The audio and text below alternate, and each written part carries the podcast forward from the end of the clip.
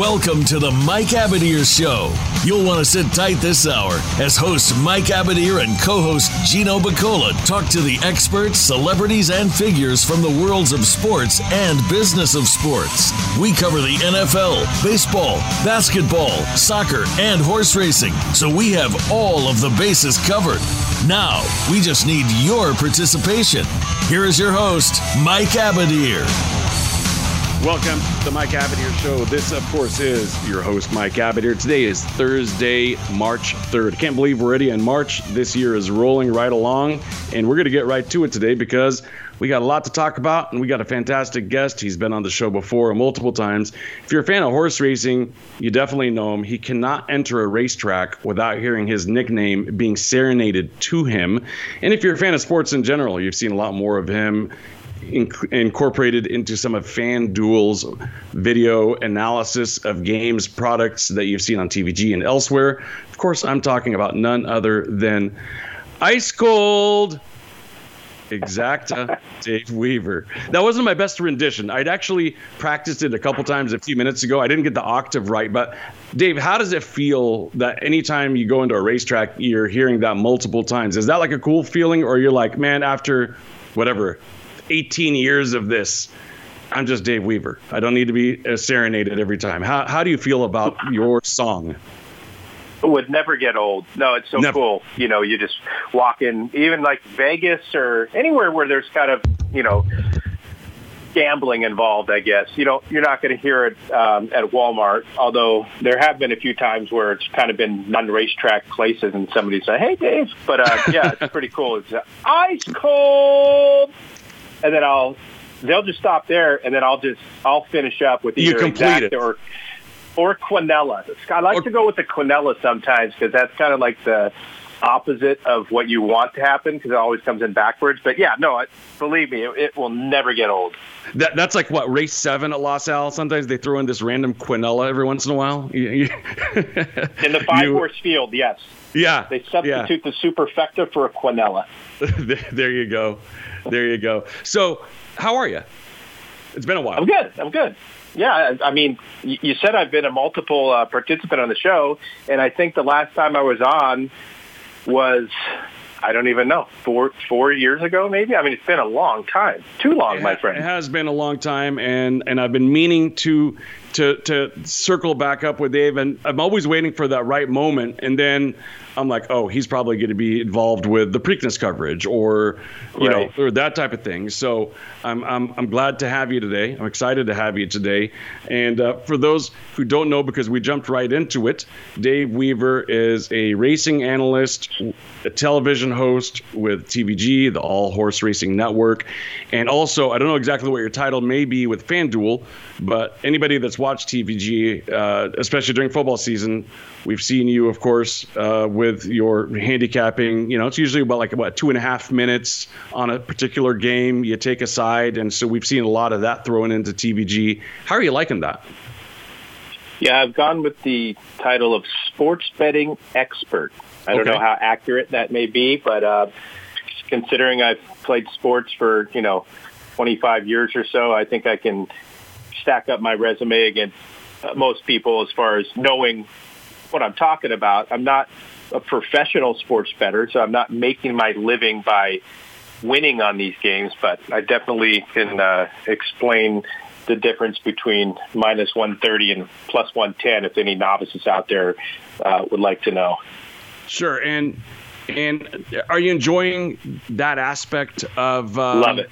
You know, your career, if you will, because it kind of just happened all of a sudden, right? I mean, we we all of a sudden saw TVG kind of get into the sports gambling world in America, where it has been kind of globally for for a long time with Betfair, and. Um, you know, I, I think it's one of those things where it goes hand in hand in a lot of ways with, you know, horse wagering.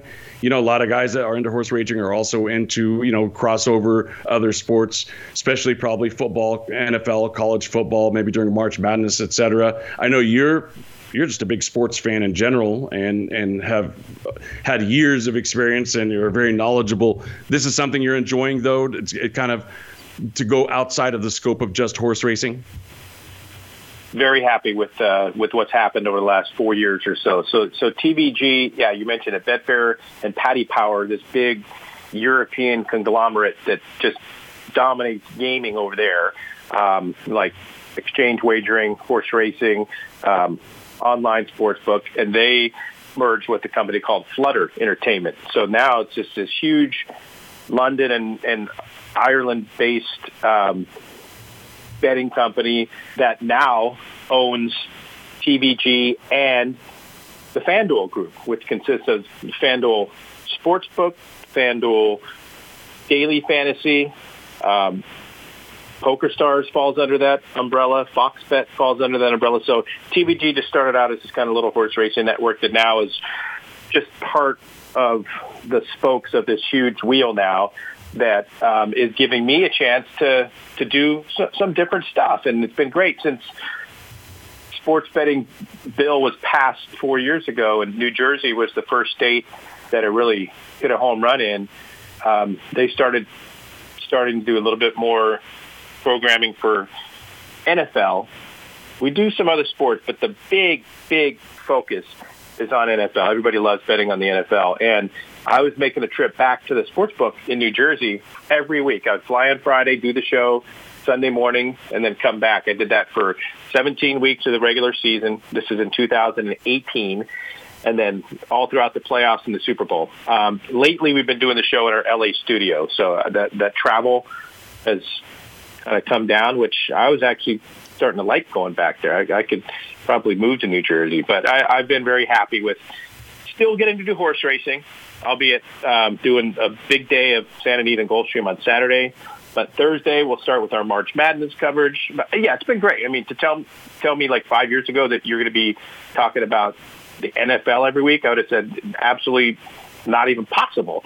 And uh, and here I am getting a chance on Radio Row before the Super Bowl to talk to guys like Chris Godwin and Shaun Alexander and Keenan Allen, to doing interviews with these stud football players of past and present, and it was just such a, a great. That was a great afternoon for me to be a part all week long on Radio Row. I don't know if you've ever participated in that, but it is just phenomenal. You know, I've been a part of, of different things that are similar on the agent side of things. I, I do have media credentials to be able to do that. However, I've made a rule for myself, and I think I've mentioned this on the show a few times in the past. So, for any regular listeners, you know this.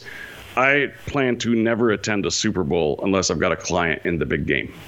That's just my thing. I, I want to be able to go there, virgin, all in, excited for my client and his team to win the big game. The closest I've been, I actually hosted.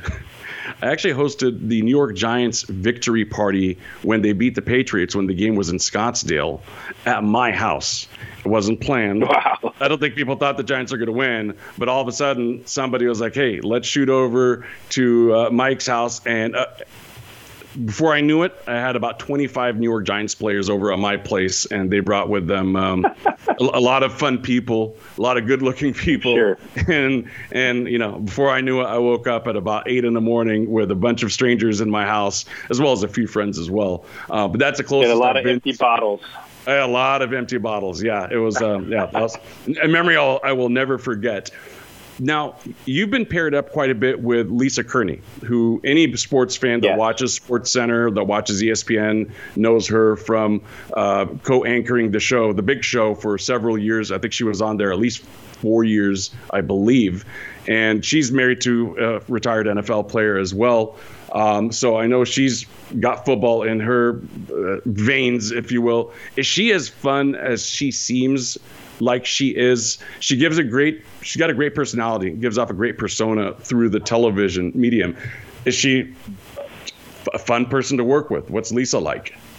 She is, and she brings it every single show. Um, I mean, she makes it look so easy. What she does, she she just really keeps us in line and makes that whether it's a half hour or an hour just zip by. And, you know, she's first and foremost an athlete. She played college basketball.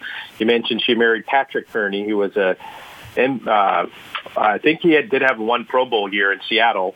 and they live on the East Coast, but she flies out to LA when she gets an opportunity to do the show here. Otherwise, she'll go to the sports book um, at the Meadowlands to kind of anchor things there. But every single show, A plus.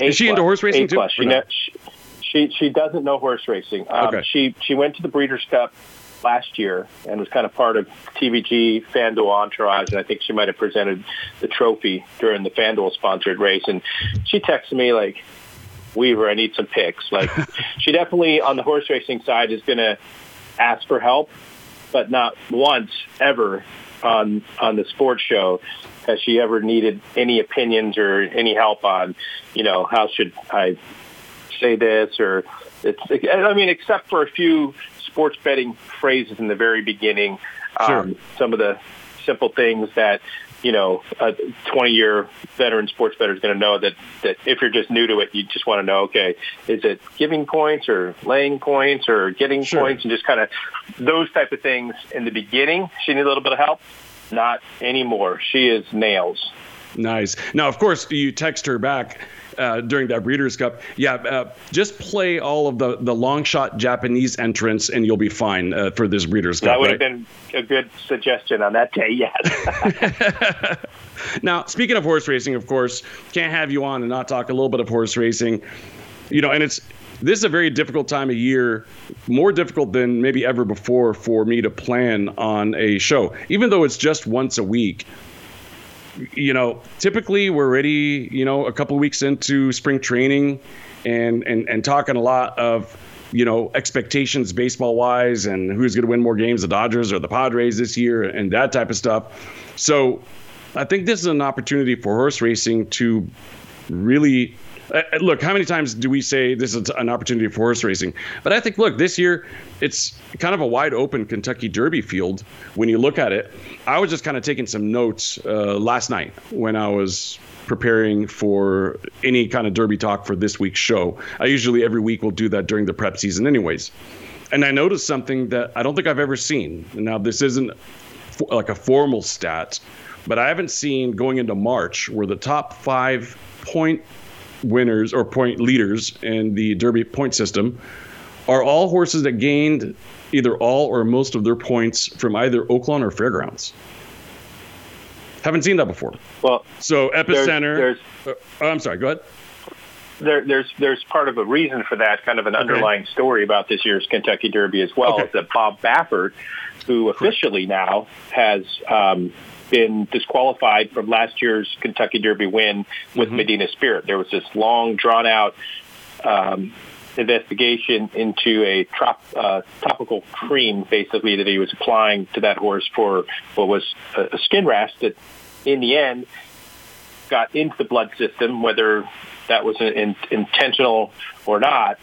It, it tested positive over the limits of that steroid, and they finally made a ruling that, that he's been disqualified as Kentucky Derby winner. As part of that disqualification, Bob Baffert is not allowed to participate in this year's Kentucky Derby. So any points that have been earned, he's still training horses that are in these prep races, but if a horse wins and it's supposed to get 50 points, that horse does not get those points. So there are a lot of California races that he's won where the points just go away. So that's why the horses winning in California for Baffert are not going to show up on the list, and the point totals are going to be a lot lower because those points that normally would be accrued are not being accrued.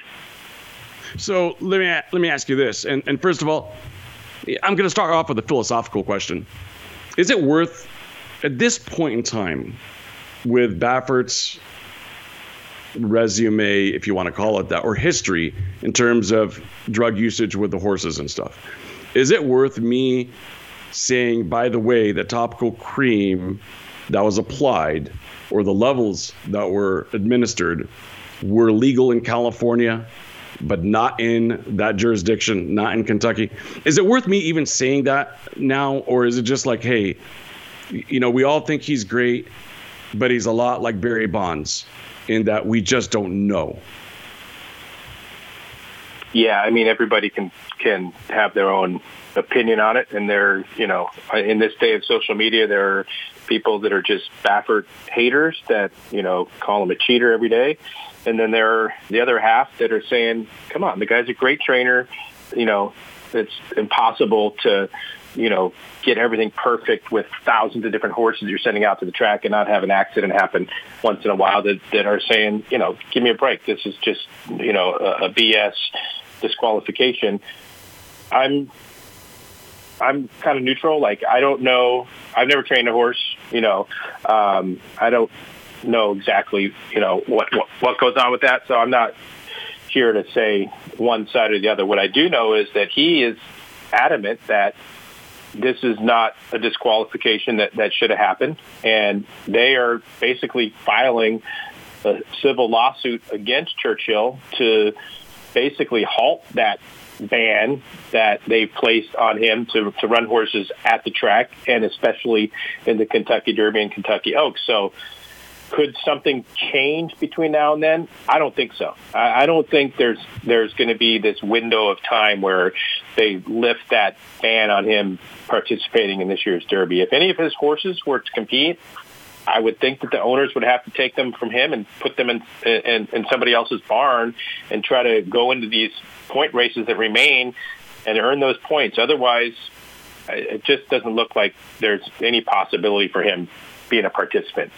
Okay, we need to take a quick timeout, but I have two follow up questions about that. You have time to hang with us for a little bit longer? Oh, absolutely.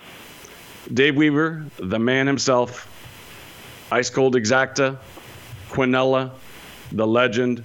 Stay with us. We will be right back after this. Follow us on Twitter at VoiceAmericaTRN. Get the lowdown on guests, new shows, and your favorites. That's VoiceAmericaTRN.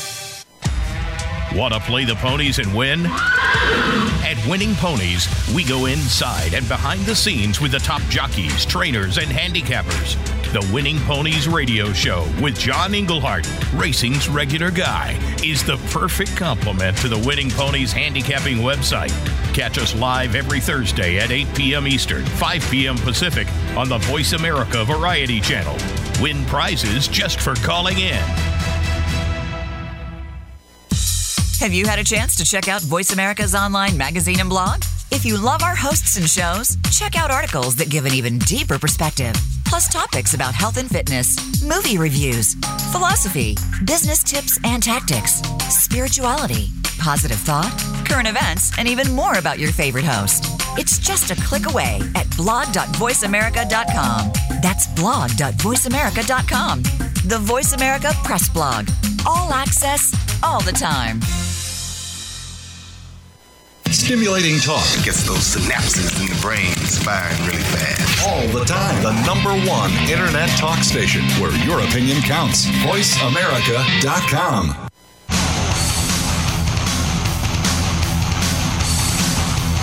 This is the Mike Abadir Show. If you want to call in today, we can be reached at 1 866 472 5788. That's 1 866 472 5788. Or send an email to Mike at the MikeAbadirshow.com.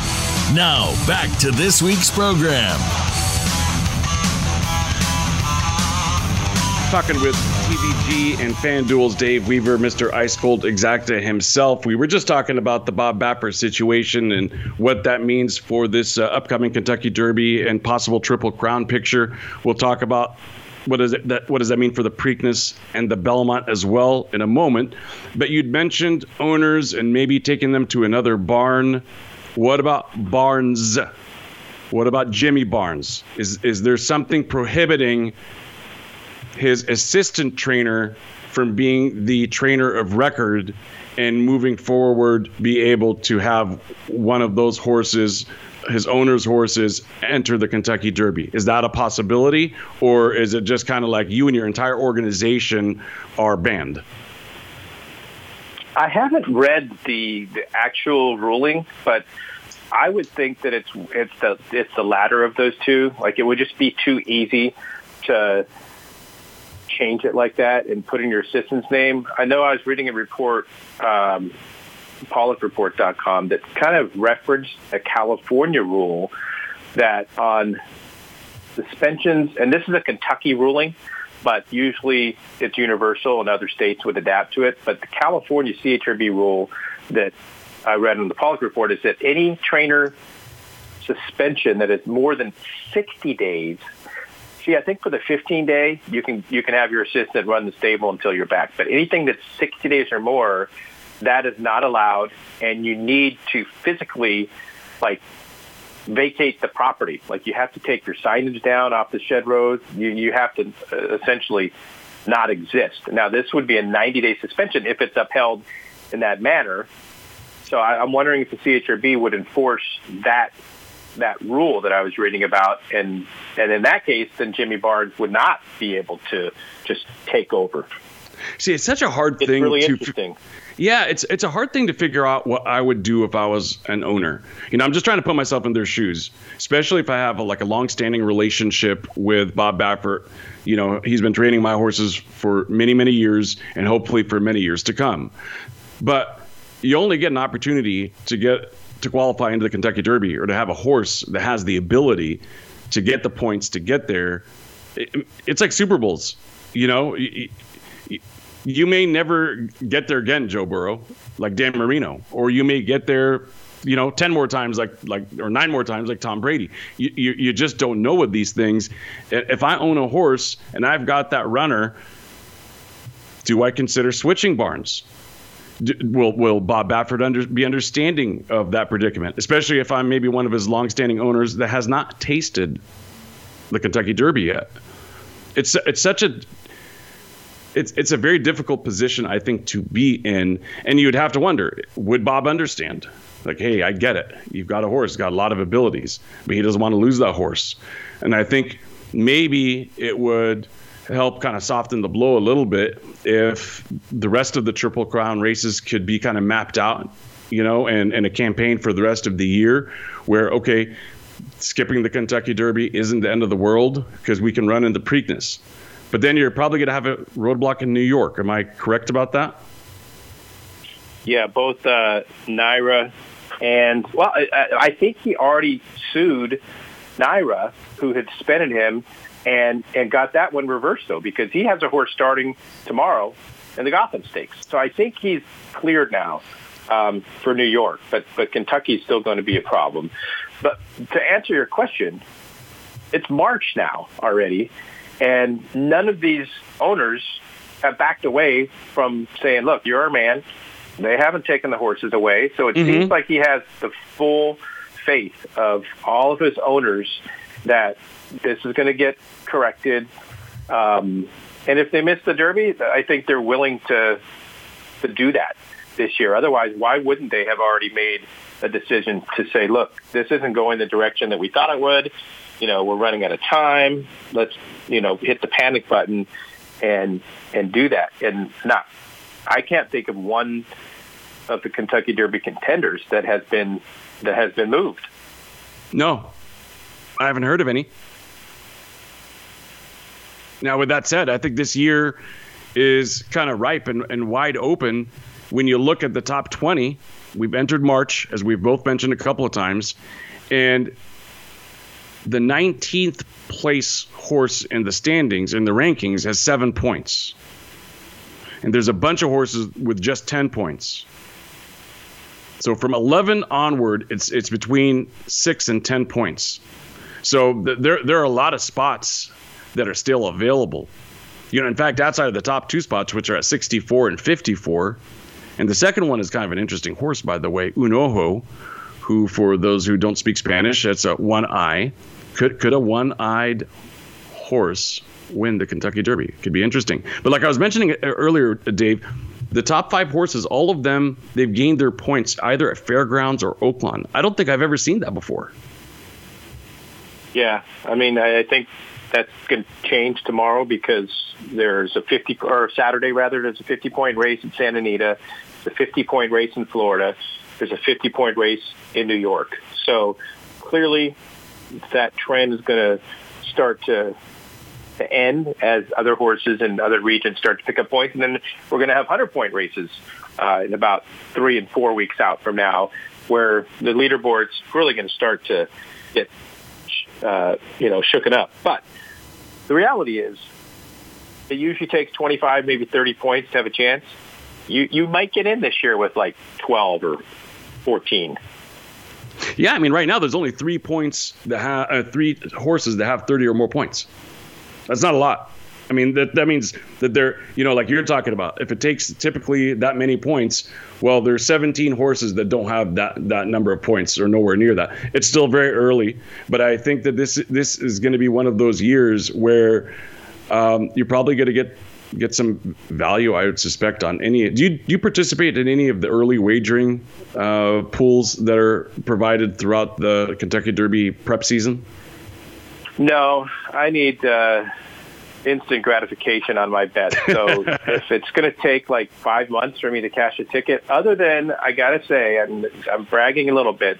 I did bet the Rams to win the Super Bowl at 14 to 1 before the season started, but I'm normally a guy that just what's my interest in, in tying up my money for five or six months? So no, I stay away from the future horse racing. Now, were you that much of a believer of Matthew Stafford, or was yes. it their defense, or all the above? Obviously, it, it was mostly Stafford. I'm like, really, this guy is coming to L.A. He's finally getting out of Detroit. Now, I knew their defense was good, and I was under the impression that Cam Akers was going to have a huge breakout year. This is before he had gotten injured and then he got hurt like right after I made my bet and I'm like, well, there that goes. And then you know, their running backs they got him through the year. You know, they kind of had to get clever bringing Sony Michel in and I mean, they did what they needed to do, but yes, the the primary reason was Matthew Stafford and I have arguments with my friends all the time that think he's terrible and you know, well, Cooper Kupp's the best receiver in the league. Of course he's going to be good. Calvin Johnson's the best receiver in the league. Of course he's going to be good. Well, maybe he made these guys good receivers. Like Cooper Kupp had 900 yards, I think, the previous year, and he had 2,000 this year. Maybe Stafford made a difference, don't you think? They whatever it was, they sure had chemistry. That that's undeniable. I mean, they they both they, both played like they've been playing together for a long time. And you make an interesting point about Megatron. You know, he had Megatron there as well, and um, I, I, think maybe it's just one of those cases where you know he's had good receivers in, in both places, but the rest of the package just wasn't there in Detroit. And it's let's face it, it's never there right? Whether you have a Hall of Famer like yeah. Barry Sanders in the backfield or or it doesn't matter. They've been fortunate in that the only reason that they've been relevant in many, many, many years is because they've either had a Barry Sanders or a Megatron or or a Matthew Stafford, right? Look, football is just one of those sports. It's different than any other sport in that you could take the same person and put him on another team, and his career is completely different. And that's very unlike baseball, right? Where in baseball, if you're a good hitter, you know, if you're consistent, well, now people don't care if you're a 300 hitter, I suppose. But I mean, kind of for most of my life, if you're a 300 hitter in Tampa, you're a 300 hitter in San Francisco, you're a 300 hitter in Milwaukee, right? And if that's if that's what your production is like, you're you're going to be considered a really good player. You're going to be an all-star. But in football, it's so different because you could take somebody and and put him on a on a different team as a quarterback. Who knows if Tom Brady started off his career with the Atlanta Falcons, he may not have been in, in the league for three years. I mean that that's how wide open football is and, and the systems that you get put in and the coaches that that that uh, you know you surround the players with and and and the talent that's around you and how do you put that all together it really makes it the penultimate team sport unlike anything else. And you're completely dependent on the next guy for you to be able to do your job successfully. I mean i know i'm kind of going off on, on, on a rant here but you know I'll, I'll tell you what really quick story dave. So about 12 or so years ago um, it, it, was a year that was considered a, a not big maybe it's 13 14 i don't know several years ago dave it was considered a, a, draft that was not loaded necessarily with running back talent. So it was going to be Darren McFadden and then everybody else. It just happened to be one of those years, and it was it, that year I believe it was stacked with like D linemen. They had a lot of really good defensive ends. So when the draft came and went, there were two teams that were calling me about a player that was available. He's a running back. His name is Louis Rankin. Now, for any Raider fans, they know kind of the conclusion of the story in that when undrafted free agency happens, it's literally the minute that the last pick in the seventh round has been selected, teams call you and say, hey, we want this guy. You got two minutes to decide, or else we're moving on to the next guy. Right when I hung up with the Raiders and I said, I'm going to talk to my guy and I'll get right back to you, the Houston Texans called. And they said, Our number one player that we want as a running back is Louis Rankin. We had a short time to make a decision. He went with the Raiders because Al Davis himself got on the phone with us and said, even though we got Darren McFadden, you're going to have plenty of opportunity to get some reps in. You guys could be a legendary tandem. We bought on that, Dave. Okay. So they, the Texans went to the next guy on their list, and his name was Arian Foster. He was a troubled running back from Tennessee that nobody uh, had given a draft grade to. He was a good, productive running back, but he was their second choice. So now, fast forward many years after Arian Foster has, um, you know, several running, you know, a couple of running titles under his belt, led the league in rushing and that kind of thing. You can't help but think, if the roles were reversed, how would the career trajectories have gone? And that's kind of my point. That's always the point right. that I bring up when we're talking about players and fits and systems and, and all those kind of things. So props to you for giving Stafford the proper weight and, and, and consideration because a lot of most people didn't. Not necessarily most, as in like there were a lot of people that are coming down on him, but there were a lot of people that had more question marks than I'm going to go put my money on him to lead this team to the Super Bowl. So that was a long way of saying big props to you, Dave. Yeah, and help that their defense kicks ass too. You know, the, the defense. I don't. I don't think Matt Stafford won that Super Bowl as much as their defense did because he made some mistakes. He threw some interceptions, and every time the Bengals needed to come down and capitalize in the second half, the Rams were able to get the ball back and keep getting the ball back, and eventually Stafford throws the winning touchdown. But credit to their defense, just as as, as equally important all year long.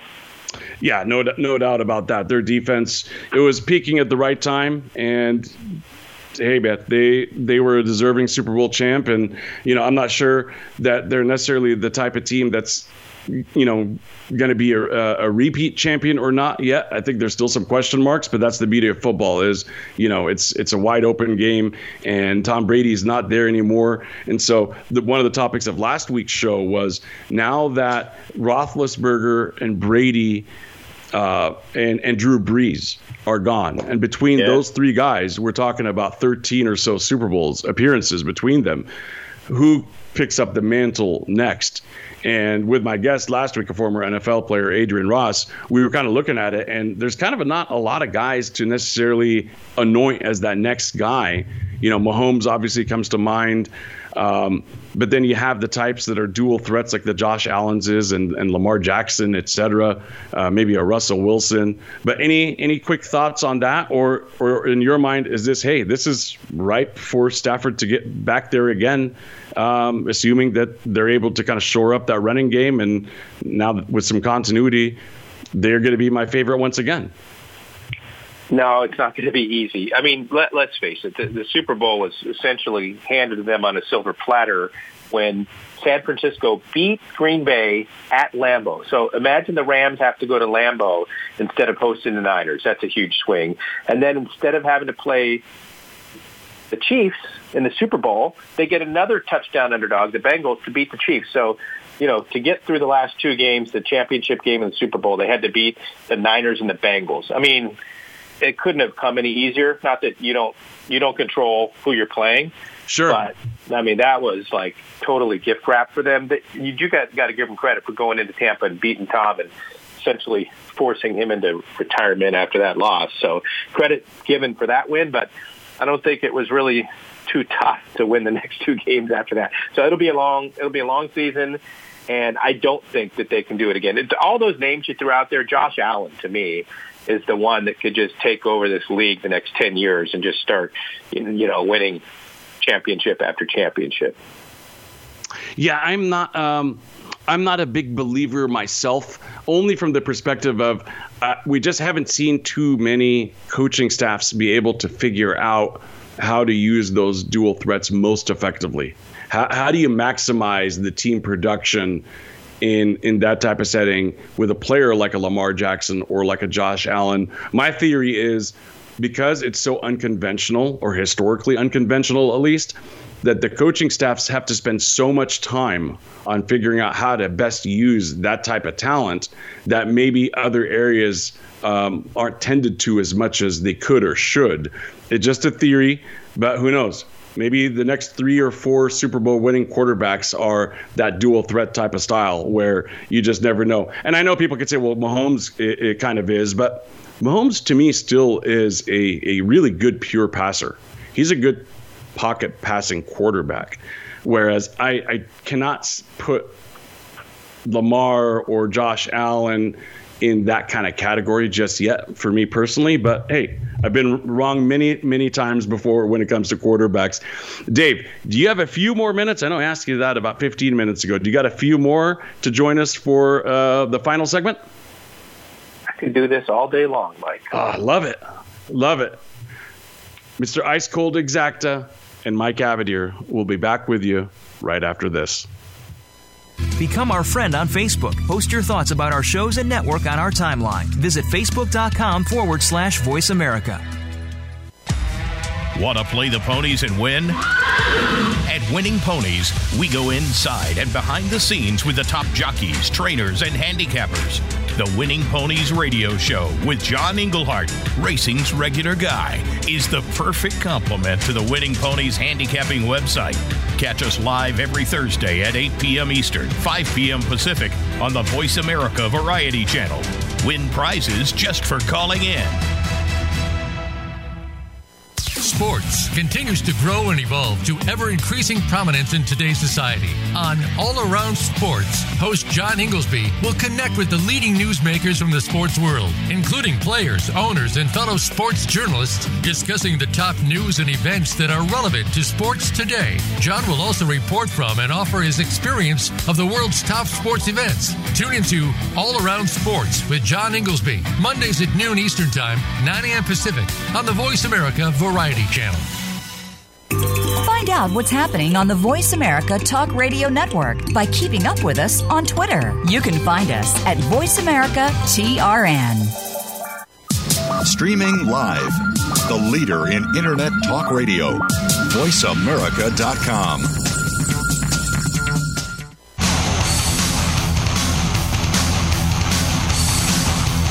This is the Mike Abadir Show. If you want to call in today, we can be reached at 1 866 472 5788. That's 1 866 472 5788. Or send an email to Mike at the Mike MikeAbadirshow.com. Now, back to this week's program. So, as I mentioned at the top of the show, during this time of year, typically it's a little bit more takes a little bit more creativity to come up with the lineup, uh, the program, the topics, etc. Especially this year with MLB and what's going on, and of course, it seems like a lot of people's attentions, and deservedly so, has been to more important matters uh, in in the world overall than sports in particular. But I did want to get your thoughts, Dave, while I've got you here on a couple of things. And and as i mentioned to you in the text this was going to be more of kind of a barber shop style conversation where we're kind of jumping back and forth. I did want to talk to you a little bit about baseball and what's going on with the labor issues there. But before i do back to the baffert thing for a quick moment. I know we're a little bit jumpy here but it could be interesting to see if the door opens back up for a an absolute legend of the sport in D. Wayne, Dwayne Lucas. For those who don't know, why I'm bringing him up right now is because he's got a horse that is a legitimate Kentucky Oaks prospect uh, in Secret Oath, who just won the Grade Three Honeybee. And then last weekend, I'd mentioned uh, One Eye Un Ojo, uh, Un Ojo, who won, uh, won at Oaklawn uh, in the Rebel, and the runner-up was Ethereal Road, who ran a very good race, could have won. Uh, second place winner in, in the G2 Rebel. Right now, I believe he's sitting at number four. He's fourth in the rankings for the Derby. Quick thoughts D. Wayne Lukas, the legend himself, the coach, it would be awfully nice to see him have runners in both of these contests. He might have two Kentucky Derby horses. You know, he's not afraid to run a filly against the boys, and that wow. topic has come up a, a lot with him and he's not afraid to consider it. I think right now he's planning on running her in what would be the next big stakes race, the Fantasy at Oaklawn, and then uh, Ethereal Road would go to the Arkansas Derby. But don't be surprised if he throws a curveball and, and tries to get some Derby points to make a run at the Kentucky Derby because she is that type of a filly where he knows she might be able to be something special and beat the boys. Is there a beside from from the prestige, from from a breeding perspective? I mean, would that even enhance the? I mean, does it matter when you're talking about you know boys versus girls you know hey she she won the oaks you're gonna get the peak dollar anyway or or would that even elevate even that much more? Uh, excuse my ignorance but i'm just kind of curious as to kind of what the right answer is on that. I mean when you're if you win either of those like like what what does it do? It makes you worth 25 million instead of 20 million? Like either yeah. either way if you were able to win the oaks you're you're worth so much money. But i think at this day and age 2022 to have a filly win the Derby. I mean, that's just a total throwback thing where you just don't even see them try it anymore. That that it would that it would uh, spike her value pretty considerably. Well, and I think popularity wise, it would it would kind of um, be be maybe Zenyatta esque, where where you have that girl power thing going on, and, and a lot of people coming out with T-shirts and and a, a lot of uh, positive energy for, as we always say, a sport that could always use an injection here and there. This would be like a, a really cool thing to witness, I think, even just as a horse racing fan. I, would love to see it, and if it's not the Derby, maybe he'll pull the string in the in the Preakness. He, I, I've been covering the Preakness now for TVG for I think it's going to be my seventh year coming up. California Chrome was the first time that I got a chance to go to the Preakness or any Triple Crown event for that matter, and if you've never been to Pimlico, it's old school. It's, you know, one of the oldest tracks, if not the oldest track in America. I think sometime during the late 1800s it was built. And there's a barn area that's unlike any other track. It's only for the stakes horses. So it's called the stakes barn where all the Preakness horses all are, all the black-eyed Susan horses are, the Pimlico Special, all these big stakes races have all the good horses in one location. And that's D. Wayne Lukas's favorite hangout. You'll just see him sitting on the bench, seven in the morning till four in the afternoon. All these other trainers come and go. There's no other spot in the world that he'd like to be than sitting there at Stakes Barn. And I've had many conversations with him, um, just hanging out, you know, shooting the breeze.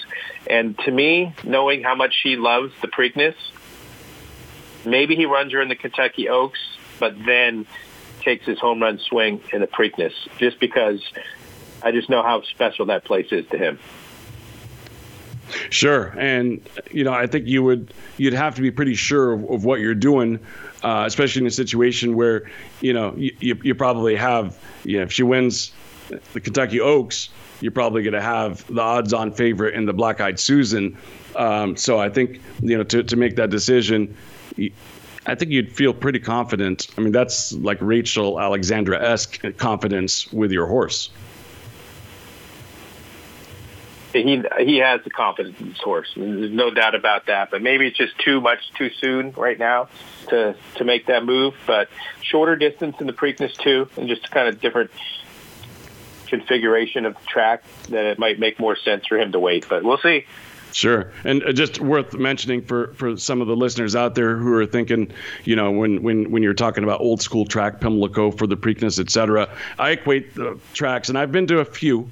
Um, I've not nearly as many as I'd like to, but I've been coast to coast to a bunch of different tracks, and I equate that to no, it's not just all you know horses running in an oval. The track themselves are uh, attractions in the same way that Fenway Park or Wrigley Field, you know, different you know, just completely different designs and feels and the type of fans and the energy that's there is uh is, is something that's always worth seeing in my book. So that's one track that I haven't been to.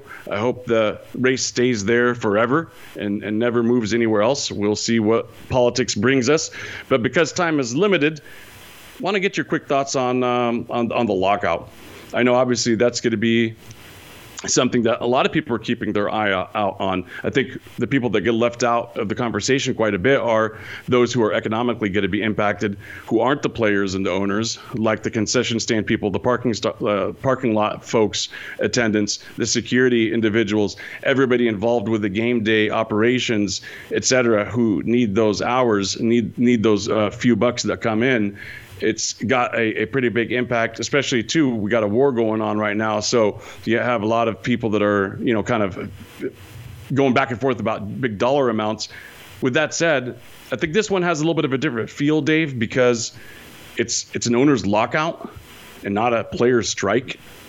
And I think the public is really backing the players on this one. It seems like the sentiment is for the owners to kind of hey get get this done because this is going to be a black eye on the sport. And I know Manfred's gotten a lot of hate thrown his way. Uh, just to quickly mention some of the, the sticking points, the major issue is service time manipulation by by the clubs. Uh, another key point is the size and format of the postseason. Uh, the luxury tax is always going to be a big one, and then some of the specific rule changes that the clubs want to implement, um, banning the shift uh, introdu- introduction of the pitch clock and making it permanent, and then oversized bases. Do you hear about that one, Dave? They want to increase the size of the bases. What do you what do you make of all of this? Well, would that for safety purposes, like so you wouldn't have to slide into such a small target and and possibly injure up on double plays, or to make it easier to touch it when you're running, or what? What, I'll the, tell you is, I'm. What I would the logic fair, be behind that? Yeah, that's a great question. I feel fairly educated to be able to discuss just about any one of the points that I rattled off, except for that last one. Because if it was a safety thing, then I think the players would be all for it. So that one is one that I'm not really understanding and getting and and I haven't heard anybody give me a, a, legitimate explanation as to why the teams want it so badly and why the players are opposed to it. But aside from that one, I mean, there's a lot of interesting points here. You know, what's interesting to me is that the players don't want an expanded postseason. You would think intuitively that, hey, I want to have my chance to get to the World Series. Why not? Well, that one's an interesting explanation because the owners are, are saying, well, it's going to bring the bring the game more money, which means more money to you guys. But the hidden counter argument to that, which is where the players are citing, Dave, is that what will happen is this you'll have less teams that go after big name free agents or spend money on middle of the road free agents if they think they've got what it takes as is to get to the playoffs because there are 14 spots now. So it's kind of an interesting, wow. like secret issue almost, like that people don't really talk about. It's it's almost counterintuitive, but when you kind of hear it and uh, you digest it, it makes a little bit of sense. You know what I mean? Like now teams going into the season, they don't feel that need because it's just less exclusive. More teams are going to make it. It's not quite like the NBA, but th- they're thinking ultimately it leads to less dollars into the players' pockets. Well, at this point, they need to figure it out because there are a lot of people like me, and I feel for the first thing you talked about were not not the the owners or the, the players making the big bucks, but mm-hmm. the the popcorn sellers and the ticket sellers and yep. parking lot attendants, the, the people that need the season to happen to to live. But if the season, if they weren't playing baseball a month from now, I would find something else to do. Like, and, and I think most of America might be leaning that same way. Like, if you don't get this going, baseball is going to be forgotten pretty quickly. Yeah. Now, on that note, you mentioned earlier that FanDuel, you know, it's let's face it, it's it's about the NFL. But what uh, maybe not necessarily even in percentages, but how is daily fantasy doing with baseball. Is that is that a big product that they're gearing up for? Where now you have a lot of the the boardroom execs are like, man, what are we going to do with this with this with this lockout? Uh, obviously, they want the games being played, but how big of a part is it of the the FanDuel product line in the spring? I would think that it's more popular on the fantasy side than it is on the sports betting side. People, you know, love to play fantasy baseball, and it's a long season too. So there's games every day.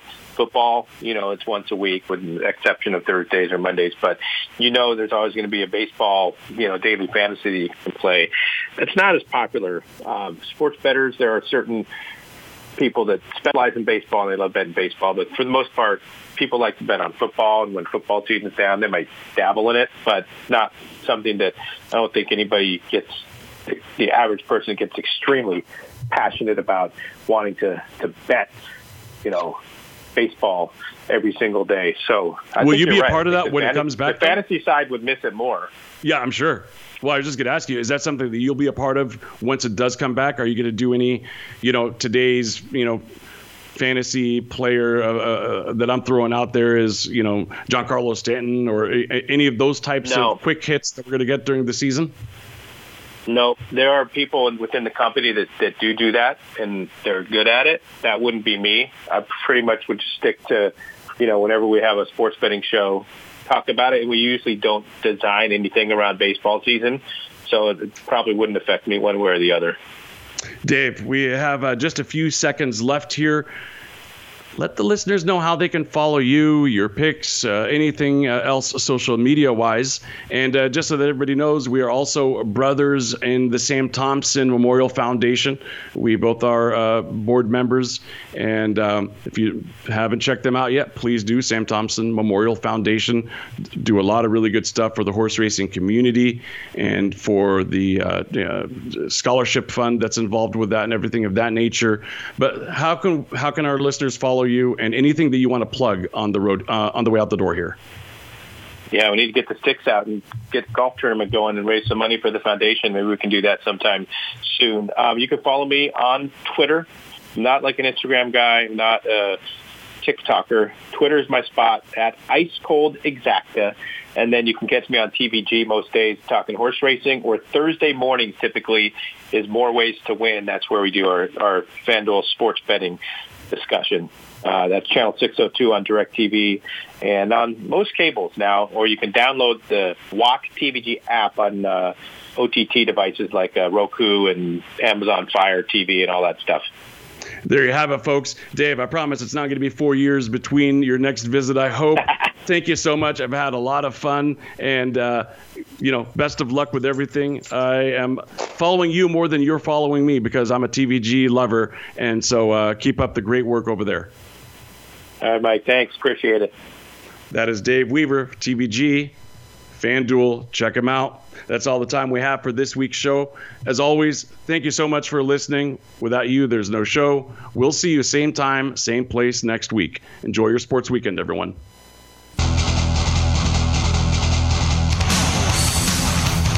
Thanks for joining us this week for the Mike Abadir Show. Please tune in again next Thursday at 7 p.m. Eastern Time and 4 p.m. Pacific Time for another show with Mike and his co host, Gino Bacola, on the Voice America Variety Channel. Have a great week.